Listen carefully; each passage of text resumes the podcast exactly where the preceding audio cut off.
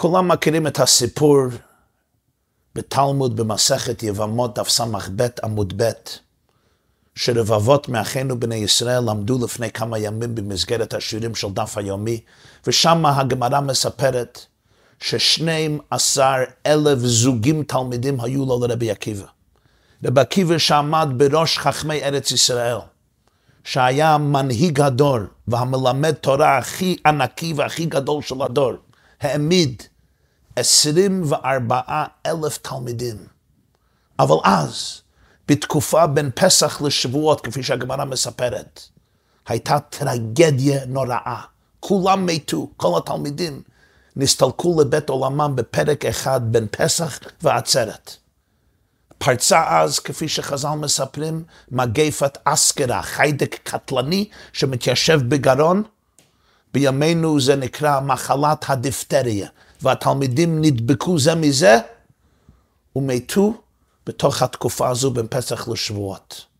זה היה הקורונה של התקופה ההיא, שלדאבוננו פרצה וטבעה את חייהם של כל כך הרבה מהתלמידים. והגמרא מספרת שהיה העולם שמם עד שבא רבי עקיבא אצל רבותינו שבדרום של ארץ ישראל, והוא שנה את התורה להם, רבי מאיר, רבי יהודה, רבי יוסי, רבי שמעון ורבי אלעזר בן שמוע, והם הם אלה שהעמידו תורה באותה שעה. וחכמינו זיכרונם לברכה במסכת יבמות מספרים שהייתה סיבה רוחנית וחברתית שגרמה את המגפה. למה מתו? מפני שלא נהגו כבוד זה לזה. ובגלל זה, בימי הספירה יש גם צד של אבילות, שלא עורכים חתונות וכדומה. למה? בגלל האבילות על תלמידי רבי עקיבא. וכפי שמובא בשולחן ערוך אור החיים סימן תצ"ג, אחד מהסיבות להשמחה הגדולה בל"ג בעומר זה בגלל המסורה שפסקו מלמות באותו יום. והיום נתעכב על השאלה הגדולה, שכבר דרשו בה רבים, מה קרה בדיוק? התורה קוראה להם, הגמרא מכנה אותם תלמידי רבי עקיבא. כלומר, הם היו תלמידים אמיתים, תלמידים אותנטיים, תלמידים שראויים להיכנות, ראויים להיקרא על שמו של רבם הגדול, רבי עקיבא. אז מה זה, כיתה ג' של ילדים רבים אחד עם השני, לא נהגו כבוד וזה? מה קרה שם בדיוק? והשאלה הגדולה יותר, איך זה שדווקא תלמידי רבי עקיבא לא נהגו כבוד זה בזה? הרי רבי עקיבא הוא היה ההתגלמות של אהבת ישראל, אחדות ישראל. ליתן כבוד אחד לשני.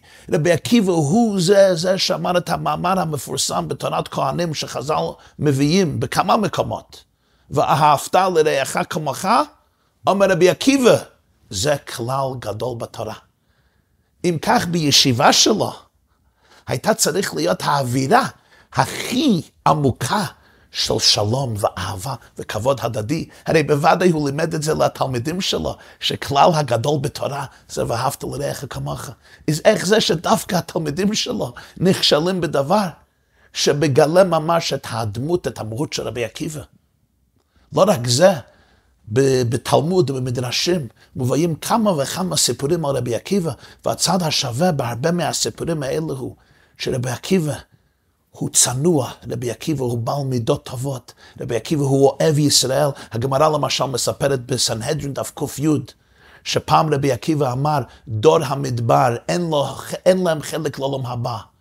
ורבי יוחנן, האורך של תלמוד ירושלמי, מגיב, מגיב ככה בצורה קיצונית, הוא אומר, רבי עקיבא שופקי לחסידותי.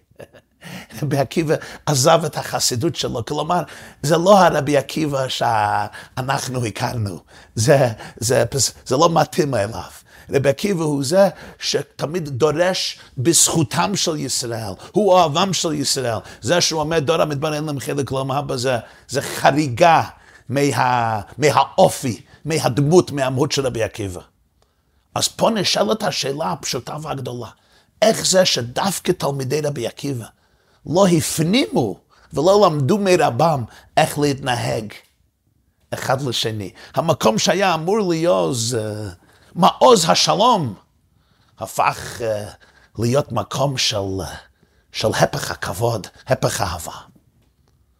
אני רוצה לשתף אתכם בביאור נפלא שזכיתי בעצמי לשמוע מאת הרבי מלובביץ' לפני כמה שנים, בעת אחת ההתוודויות שערך בסביבות ל"ג בעומר. ובאמת הוא היה חזר על, הוא חזר על ביאור זה כמה וכמה פעמים במשך השנים. ובאמת שביאור זה של הרבי מלובביץ' מתאים באופן נפלא עם עוד ביאור נפלא שראיתי לפני כמה שנים בספר מאוד מפורסם שנקרא שם משמואל. אחד מגדולי ענקי החסידות בפוילן לפני מלחמת העולם השנייה היה הרבי מסוכתשוב בפוילן, רבי שמואל בוננשטיין, והוא חיבר ספר חסידי שנקרא שם משמואל. זה על פרשיות התורה וגם על החגים ועל המועדים. הוא היה בנו של הרבי מסכתשוב הראשון, רבי אברהם בוננשטיין, בעל האבני נזר, שהיה חתנו של האדמו"ר מקוצק, רבי מנחם מנדל מורגנשטיין. אז בעל השם משמו, רבי שמואל מסכתשוב, היה נכדו של האדמו"ר מקוצק, הוא נפטר בכ"ד בטבת תרפ"ו, 1926, 1922, תרפ"ו. והספר שם משמואל זה ספר קלאסי בעולם המחשבה של החסידות. ושם הוא כותב, זה בל"ג בעומר, אני חושב שנת תרע"ב, הוא כותב גם ביור נפלא שממש עולה בקנה אחד במה שזכיתי לשמוע מהרבי מלובביץ' לפני כמה שנים. אם אנחנו מקשיבים היטב לצליל של החכמים, כל מילה מדויקת, הם לא אומרים שהתלמידים לא אהבו אחד את השני, לא אהבו זה את זה. הם אומרים, לא נהגו כבוד זה לזה.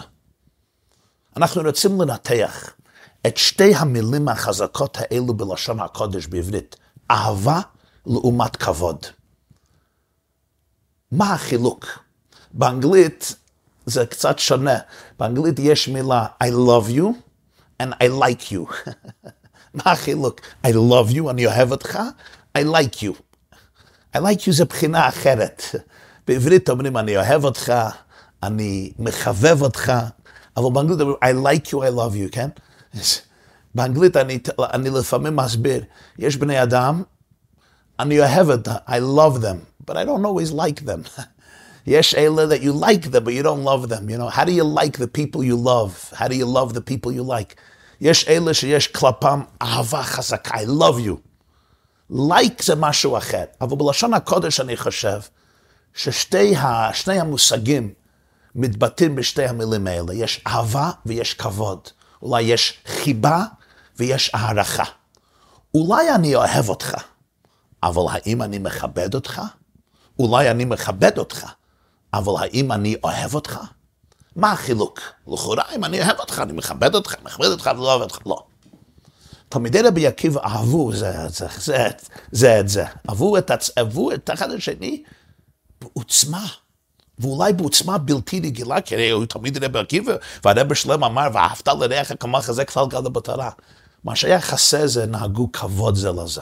מה החילוק? מעניין, המהר"ל מפראג כותב, אהבה זה הגמטריה של י"ג, כן? שזה בגמטריה אחד. אהבה זה א' וה' וב' וה', אז ה' וה' זה עשר, וא' וב' זה עוד שלוש, זה שלושה עשר. ומה זה אחד? א', ח', ד', אז ח' וד' זה י"ב, ועוד אחד זה י"ג. למה אהבה היא בגמטריה אחד? כי באמת אהבה מגיע מההרגש, מהמודעות, שאנחנו מאוחדים.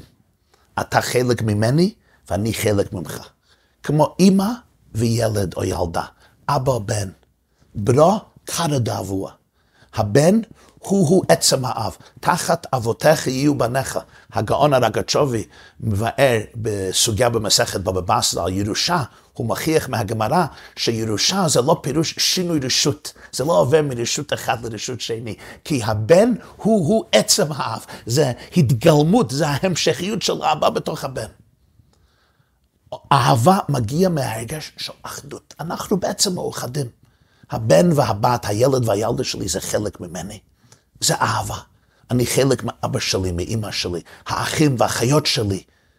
זה, זה, אנחנו, הגנים שלנו משותפים, הבשר והדם מאוחדים אחד עם השני. כבוד זה עניין אחר. כבוד זה לא כמו אהבה. אהבה, אני אוהב אותך כי אתה בדומה אליי, כי אתה חלק ממני, כי אתה השתקפות ממני ואני השתקפות ממך. כבוד מגיע להפך מהשוני שבינינו. אם אהבה זה בגמטריה אחד, כבוד הוא מלשון כבד. דבר כבד, בעל משקל. מה פירוש? כבוד פירוש, חז"ל אומרים בפרקי אבות, יהי כבוד חברך, חביב עליך כשלח. כבוד חברך. מה זה כבוד? שיהיה חברך בעל משקל בעיניך. שיהיה לו איזה כובד, gravity, כן? כלומר שיהיה בעל ערך, לא יהיה דבר קל ומזולזל שמסלקים בהנף יד, אה, מי אתה בכלל? באהבה, ייתכן מאוד שאני לא מתחשב איתך בתור בן אדם שונה. להפך, אני מלטף אותך. אמא מסתכלת לפעמים על ילד, אפילו אם הוא מבוגר, היא מסתכלת עוד, זה my baby, זה, זה מלאך שלי, חביב שלי. יש בדיחה ישנה על אמא ששלחה את הבן לבית ספר ביום הראשון. הוא היה פעוט, היה צעיר מאוד. אז uh, היא מעלה אותה לאוטובוס שהולך לבית ספר. והיא אומרת לו, מלאך אלוקים שלי, אני אתגעגע אליך, אבל אל תפחד, מלאך שלי, חביבי, אהובי, יקירי. אמא תמתין פה כל היום, אמא תמתין פה כשהאוטובוס חוזר, ואני אסע אותך, ואני אקח אותך, אותך בידיים שלי מהאוטובוס להבית, חביבי, יקירי, אהוב נפשי, חביב נפשי. נו, היא מנשקת אותו, מלטפת אותו, מחבקת אותו, הולך לבית ספר. הוא חוזר, אמא שמה, לקחת אותו מאוטובוס, הולכים לבית, והיא שואלת אותו, נו, מלאך שלי חברי, מה למדת היום בבית ספר, יום הראשון?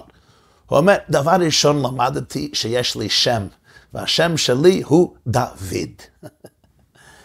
אהבה מגיע מהאחדות שלנו, כבוד נובע מההבדלים שלנו.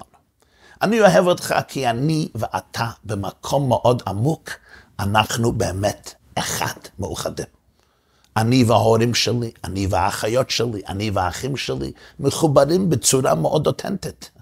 יש שם אהבה, אפילו אם לפעמים, כשיש שנאה במשפחה, שזו טרגדיה גדולה, זה בדרך כלל תוצאה מאהבה עמוקה. עומק השנאה תמיד תואם את עומק האהבה. כגודל האהבה, כך גודל האכזבה, כשאני לא מרגיש את ההתחברות האינטימית. כשאני מכבד אותך, זה אומר שאני מעריך את אישיותך ותכונת האופי, הייחודיות של, הייחודיות שלך, שהופכות אותך לאינדיבידואל ומבדילות אותך ממני. זה עניין אחר לגמרי. אני לא מכבד אותך בגלל שאנחנו אחד, אלא בגלל שאנחנו שונים. האינדיבידואליות שלך, או שלך, השוני שלך או שלך, מעשירה ומעצימה את חיי. אח שלי אחד איתי.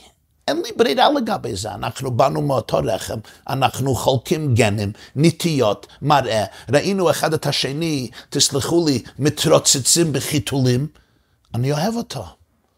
זה לא אומר שאני תמיד מעריך כל אחד שאני אוהב. יכול להיות שאני מרגיש בצדק או שלא בצדק, שהאישיות שלו זקוקה לעידון. יכול להיות שקשה לי להעריך אותו, לכבד אותו כאדם עצמאי, אבל אני עדיין אוהב אותו. הוא אח שלי, היא אחות שלי, זה אבא שלי, זה אימא שלי. אם אני בן אדם, ש... אה, לא, אני לא מדבר במקרים יוצאי מן הכלל, ש... היו אירועים אה, מאוד מאוד כואבים שאנחנו יודעים שהם קיימים. אני מדבר במשפחה בריאה רגילה, יותר או פחות אנשים נורמליים. ניקח את זה ב... אצל כל אחד מאיתנו, מה היחס עם הילדים שלך? אתה אוהב את הבנים שלך, אתה אוהב את הבנות שלך. אין, לי, אין לי ספק, אבל עכשיו נשאל שאלה אחרת. האם אתה מכבד אותם? זה כבר שאלה אחרת. אברהם אבינו, שהוא צריך שידוך עבור יצחק, הוא שולח את אליעזר. הוא נותן כל השלו, והוא מעניק כל השלו ליצחק. למה הוא לא הולך לחפש שידוך בעצמו? הוא שולח את עבדו הנאמן אליעזר, הוא שולח אותו לחפש שידוך ליצחק אבינו. ראיתי פעם הסבר מאוד מעניין. לפעמים אבא בוחר שידוך לבן, שידוך כזה שהאבא רוצה, אבל זה לא השידוך הראוי לילד שלי. אברהם אבינו, מידה שלו היא חסד. שרה הייתה מידת הגבורה. אם אברהם אבינו היה מחפש את השידוך ליצחק, היה ייתכן שהוא ימצא שידוך שמתאים עבורו, אבל לא מתאים ליצחק. אז מי הוא שלח? הוא שלח אליעזר שהיה בן אדם אובייקטיבי. מצד אחד, אבל מצד שני הוא היה בן אדם שהכיר את יצחק. לחפש את השידוך המתאים להאופי, להדמות, לאישיות של יצחק. ובאמת, כפי שכתוב בספרים, רבקה הייתה מידת החסד, והיא המתיקה את מידת הגבורה של יצחק אבינו. כמו ששרה הייתה מידת הגבורה, והיא אה, יצרה גבולות למידת החסד של אברהם אבינו. אבא ואימא צריכים לדעת, ודאי אני אוהב את הילד שלי, הוא חלק ממני, אבל הוא גם לא חלק ממני, הוא גם אינדיבידואל. יש לו צרכים, יש לה צרכים. אותו דבר זה גם בזוגיות. יש בני זוג דבוקים מאוד אחד לשני. יש אהבה, אתה חלק, את חלק ממני, אני חלק ממך. זה אהבה, אבל זה לא מספיק. כי לפעמים אהבה לא מגיע עם כבוד והערכה. אני אוהב אותך, אני אטפל בך, אכפת לי ממך, אני אסדר את הכל בשבילך, אבל אני תמיד יודע מה טוב לך, למה אני לא יודע? אתה חלק ממני, אם אני מכיר את עצמי, אני מכיר אותך. זוגיות דורשת גם צד שני. להבין את השוני שבך. את לא חלק ממני. אתה בן אדם נפרד, או את בן אדם נפרד. ומחובתי, לא רק לאהוב אותך, כי אנחנו מתמזגים לחטיבה אחת. מחובתי גם לכבד אותך בתור בן אדם שונה עם גבולות. וזה כל כך נחוץ בחיים, כי לפעמים זה מחריב את השלום בית. האבא, הגבר אומר, מה, אני עושה הכל, אני אמסור את הנפש בשבילך. אבל הכל בטרמס שלי. את, את uh, שמעתי פעם רבי מלובביץ' אמר, כתוב בפרקי אבות, הווה מתפלל בשלומה של מלכות, אלמלא מוראה איש את רעהו חיים בלעו. זה אומר במשניות, משניות זה לא ספר של מליצות ושירים. היה צריך להגיד, אלמלא מוראה, היו הורגים אחד את השני. מה זה איש את רעהו חיים בלעו? אומרת, כוונת הדברים הוא, אלמלא מוראה של מלכות, שהכוונה מלכותה דרה, כי אין מלכותה דרקיע, ברכות אף נ"ח, אלמלא מוראה של מלכות שמיים. איש את רעהו חיים בלעו. אני לא רוצה להרוג אותך, אני רוצה שאתה תחיה חי. אבל שאתה תהיה מובלע בתוך המציאות שלי. איש את רעהו חיים בלעו. אני רוצה שתהיה חי, לאריכות ימים ושנים טובות, בהצלחה, תשרוד. אבל שתהיה מובלע בתוך הבטן שלי. אתה תהיה חלק ממני. כל זמן שאתה חלק ממני, אתה יוצא מהמציאות הנפרדת שלך ואתה מתמזג ומתחבר לי, או, אני אדוג בשבילך, חבל על הזמן. אבל אוי ואבוי, אם יש איזה... אם יש איזה גבול, אם אתה רוצה להבדיל את עצמך, אתה לא רוצה לחיות בתוכי, אתה רוצה לחיות בתור בן אדם עצמאי. אני כבר לא יכול, אני כבר לא, לא יכול לחשוב על זה. זה קשה מאוד בשבילי. ראיתי פעם שמלה, uh, טי-שירט, uh, זה היה כתוב סלנג באנגלית. I'm very easy to get along with once you learn to worship me. מאוד קל להסתדר איתי אם אתה לומד לסגוד אליי. אבל אני מדבר אפילו מבחינה אידיאליסטית, לא מבחינה נרסיסיסטית, חס ושלום. אהבה זה דבר נפלא ונורא. אהבה פירוש ביטול המחיצות, ביטול ההבדלים. אהבה זה היכולת האלוקית שאנחנו נתחבר אחד עם השני. לצאת מהמציאות האינדיבידואלית ולהתחבר יחד בצורה פנימית ואותנטית. זה כמו בהלכות תערובת, יש תערובת של לח בלח ויבש ביבש. יבש ביבש, אם ביצים מתערבים, אז כל ביצה נשארת אינדיבידואלית, אפילו אם אני לא יודע איזה ביצה נמצאת באיזה מקום. לך בלש, כשמרק מתמזג, מתערב עם מרק, או, או, או יין ביין, או משקה בעוד משקה, אז זה נעשה ממש מציאות אחת. זה, זה, הכימיה זה ממש מתערב.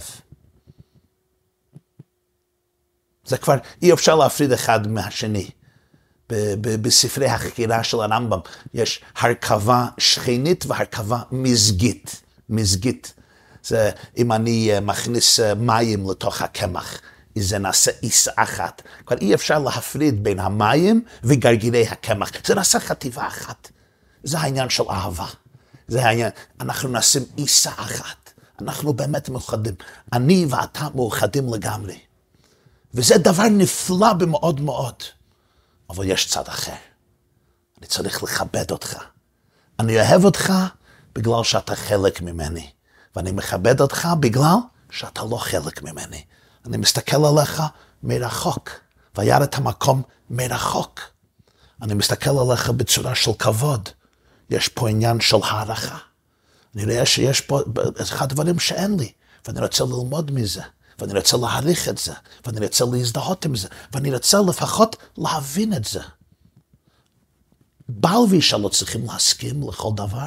איך הנציב מפרש את הפסוק בפרשת בראשית? לא טוב היות האדם לבדו, אעשה לו עזר כנגדו.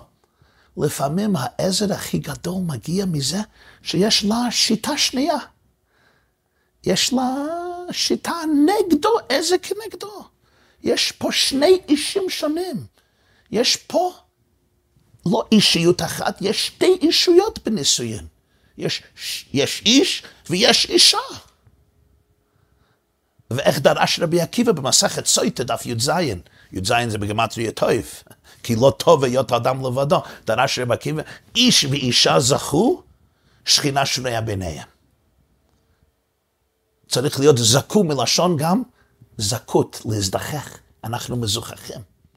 אז האיש יוצר מקום בשביל האישה, האישה יוצרת מקום בשביל האיש.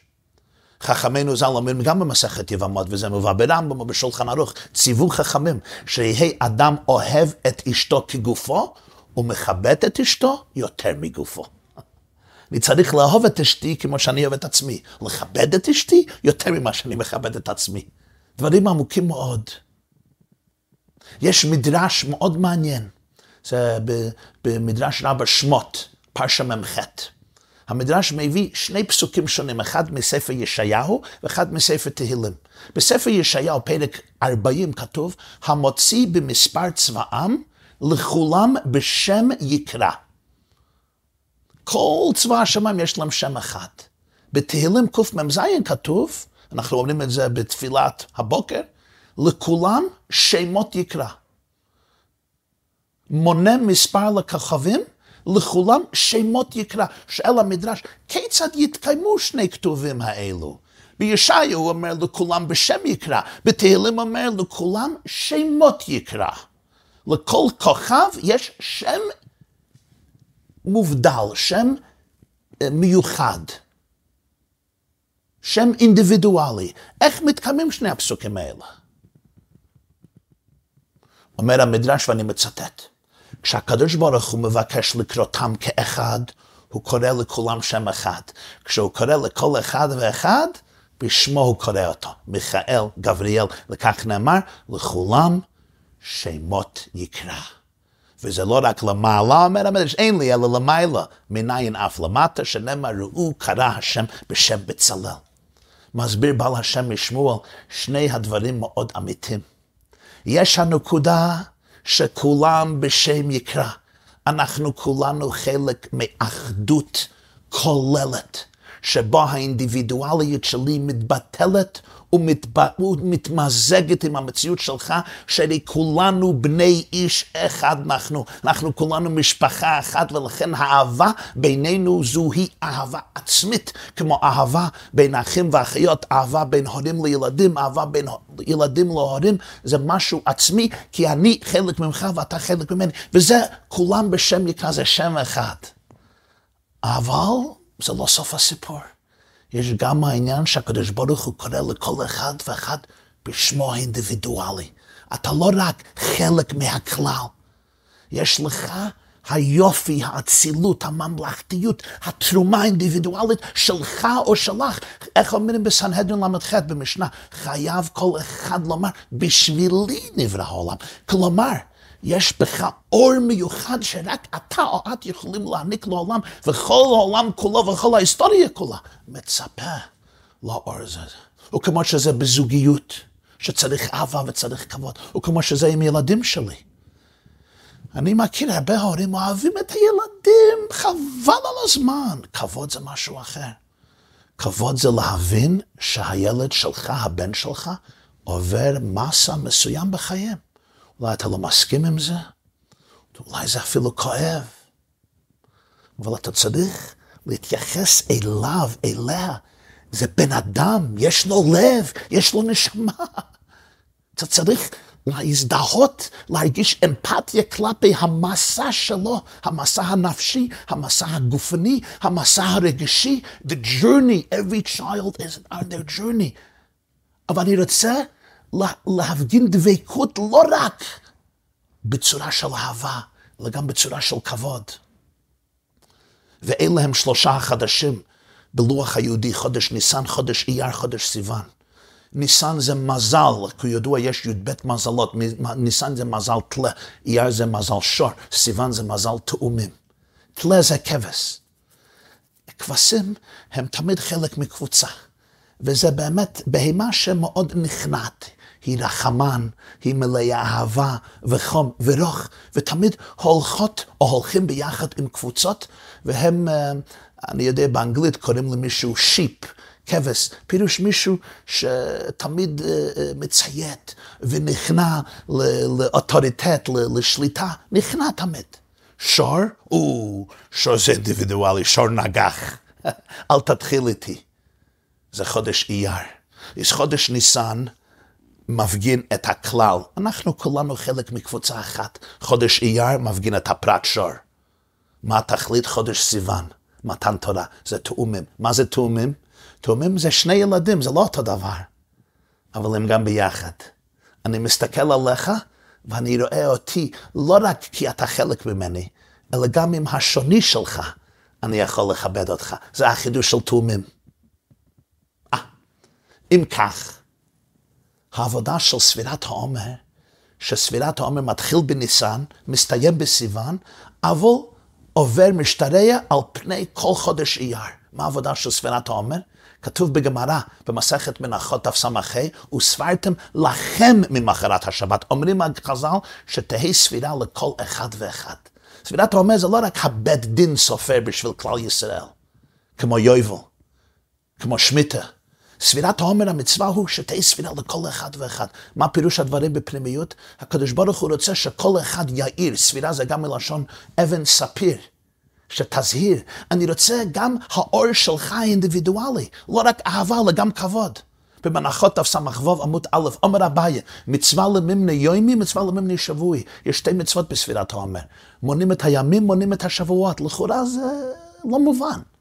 מה החילוק? אם אני אומר, היום שבעה ימים, שהם שבוע אחד לא אומר, צריכים למנות הימים, צריכים למנות השבועות. היום אה, עשרה ימים, שהם שבוע אחד ושלושה ימים לא אומר. אני שואל אתכם, צריכים להיות גאון גדול לדעת שעשרה ימים זה שבוע אחד ושלושה ימים?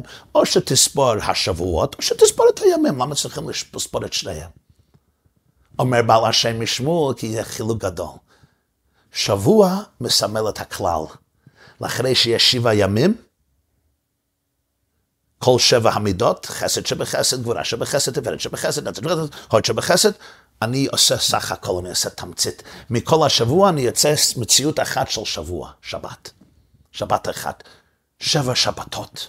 אבל מצווה למימני יום היא גם מצווה למנות, להתחשב ולהעריך כל יום ויום. כל יום ויום עובד אבידתה כתוב בזור. לכל יום יש עבודה מיוחדת, לכל בן אדם יש עבודה מיוחדת. אה, עכשיו נבין. תלמידי רבי עקיבא, בגלל שהיו תלמידי רבי עקיבא, אהבו אחד את השני, ואהבת לרעך כמוך. בהחלט אהבו זה את זה. החסרון היה לא נהגו כבוד זה לזה. להפך, אם אני שומע דברי רבי עקיבא, ואחר כך אני רואה שחברי שלי לא מסכים איתי, אז בגלל שאני אוהב אותך, אני מרגיש שחובתי זה לשכנע אותך, להראות לך את האמת.